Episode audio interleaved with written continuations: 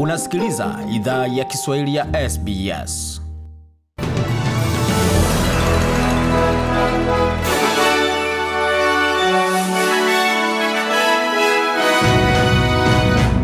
Waisikiza idhaa ya Kiswahili ya SBS ukiwa na migodi migerano. Hii hapa ni taarifa kamili ya habari.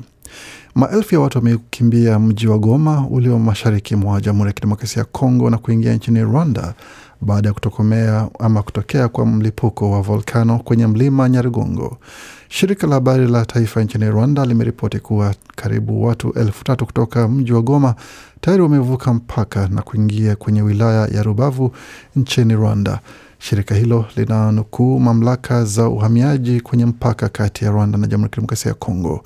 Duru kutoka wilaya ya Rubavu inasema kwamba waliowasili wamehifadhiwa kwenye majengo ya shule na maeneo ya ibada ambayo yalianza kutayarisha tangu taarifa za kutokea mlipuko wa volkano zilipofahamika.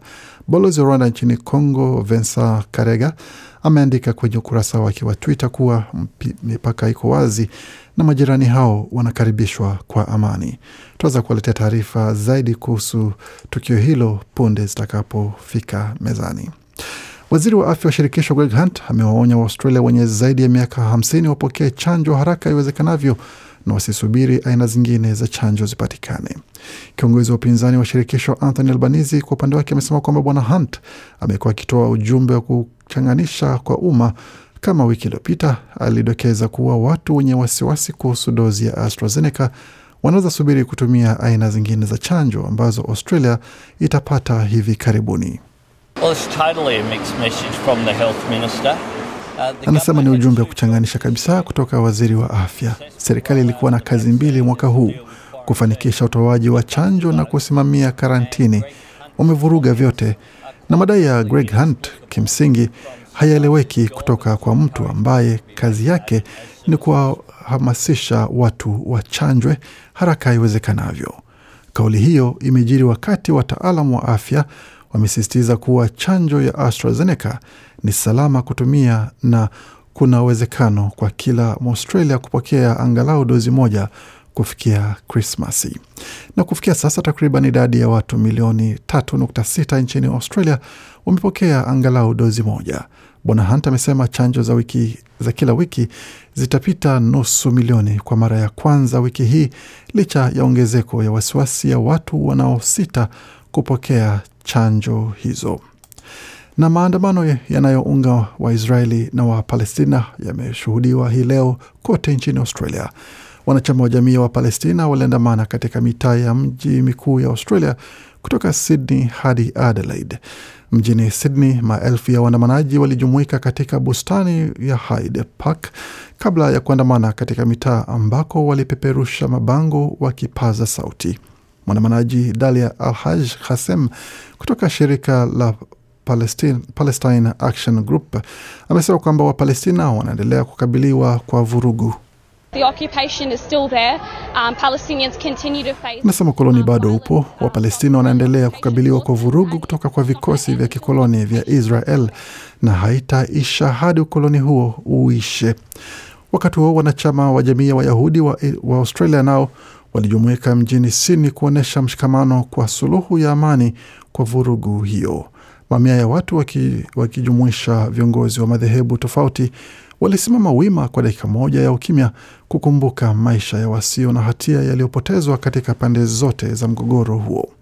Wabunge wa shirikisho na jimbo kama David Sharma na Marjorie O'Neill walikuwa miongoni mwa watu waliohudhuria tukio hilo. Darren Buck ni mkurugenzi mkuu wa baraza la wawakilishi wa Wayahudi. Amesema jamii yake inakaribisha kusitishwa kwa vita. The Jewish community has been concerned with the increase in anti-Semitism. Anasema jamii ya Wayahudi imekuwa na wasiwasi kuhusu ongezeko la chuki dhidi ya Wayahudi katika jamii ya Australia yenye ujumuishi na tamaduni nyingi. Bila shaka tunasimama pamoja kwa ujumbe wa amani kwa Waisraeli na Wapalestina. Na hiyo ilikuwa ni sauti ya kiongozi huyo wa bodi ya wakilishi ya Wayahudi akizungumzia swala hilo.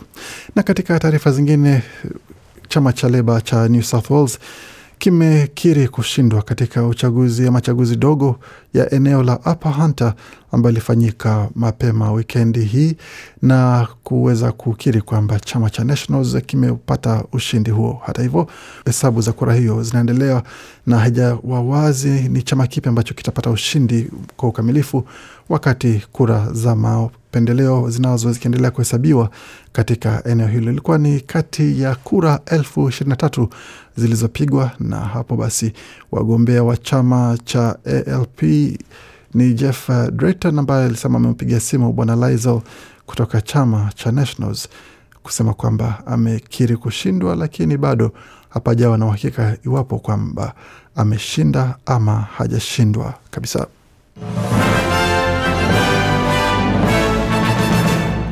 Waendelea kuisikiza idhaa ya Kiswahili ya SBS ukiwa na migodi migerano, tukuletea makala haya kutoka studio za SBS. Kwa sasa tutazame ni kipi ambacho kinajiri katika ulimwengu wa michezo, tukiangazia sana sana katika mchezo wa rugby ama NRL ukipenda, ambapo matokeo ya mechi ambayo ilifanyika hii leo ilikuwa ni kati ya Parramatta Eels ambayo ilikubali kichapo cha alama sita kwa mradhi, ilishinda try sita, wakati Sea Eagles walipata alama 28 kwa, kwa ushindi 28 kwa sita, wakati Rabbitohs wakaendelea mfululizo wa vichapo kutoka kwa Panthers 56 kwa 12. Raiders wakakubali kichapo kutoka kwa Storm 10 kwa 34. Tukitazama katika ulimwengu wa AFL mambo yalikuwa ni hivi katika mechi ambazo zimechezwa mapema hii leo, Essendon waliwacharaza North Melbourne alama zikiwa ni 141 kwa 69, wakati Collingwood wakapata kichapo chembamba kutoka kwa Port Adelaide cha alama moja ikiwa ni 59 kwa 58, wakati GWS Giants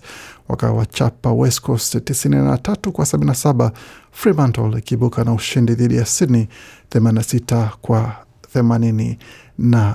Na katika taarifa za ligi kuu ya soka hapa nchini Australia, mechi ambayo ilichezwa mapema hilo ilikuwa ni kati ya Melbourne Victory na Adelaide United, ambapo Adelaide United ilipata ushindi wa goli moja kwa sufuri. Vilevile katika derby ya Sydney, Sydney FC wameibuka mshindi nyumbani kwao dhidi ya Western Sydney Wanderers goli moja kwa nunge, wakati Bobo Mbrazili akiingia kambani dhidi ya Wanderers.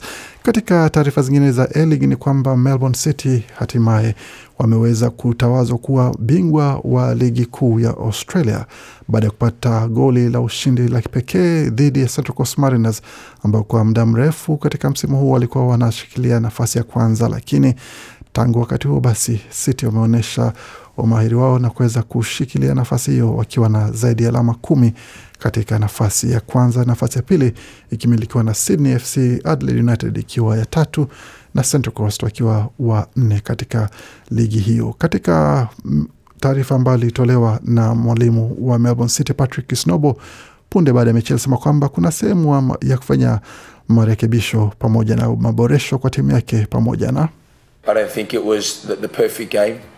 Um, but, Anasema sidhani ilikuwa ni mechi nzuri kabisa, lakini tulipata vitu ambavyo tunaweza kusema kwamba Craig Noon alionyesha katika nafasi yake na katika umahiri wake kuweza kufunga goli ambalo lilihitajika, na bila shaka tutaona kwamba kuna mengi ambayo tulisali kufanya na ambayo tunaweza fanya kuboresha tunapoendelea mbele. Tunafurahia na tunafurahia jinsi wanavyojionyesha na imani yao na namna wanajiamini iliweza kuonekana hatimaye. Bwana Patrick Snobo hapo mwenye asili ya Mauritius akiongoza timu ya Melbourne City kupata ushindi katika ligi kuu ya Australia, na kuna wachezaji wengi wenye asili ya Afrika wanacheza katika mchezo wa A-League, na bila shaka ataweza kuamulika katika siku zijazo za makala haya.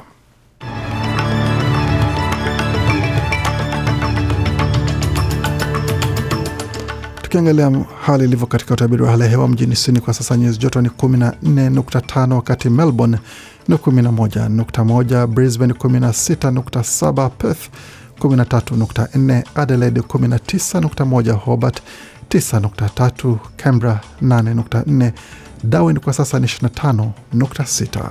Kufikia hapo ni mwisho taarifa habari ambayo tumeandalia. Bakia nasi kwa makala mengine ambayo nakujia muda usio mrefu. Hii ni idhaa Kiswahili ya SBS.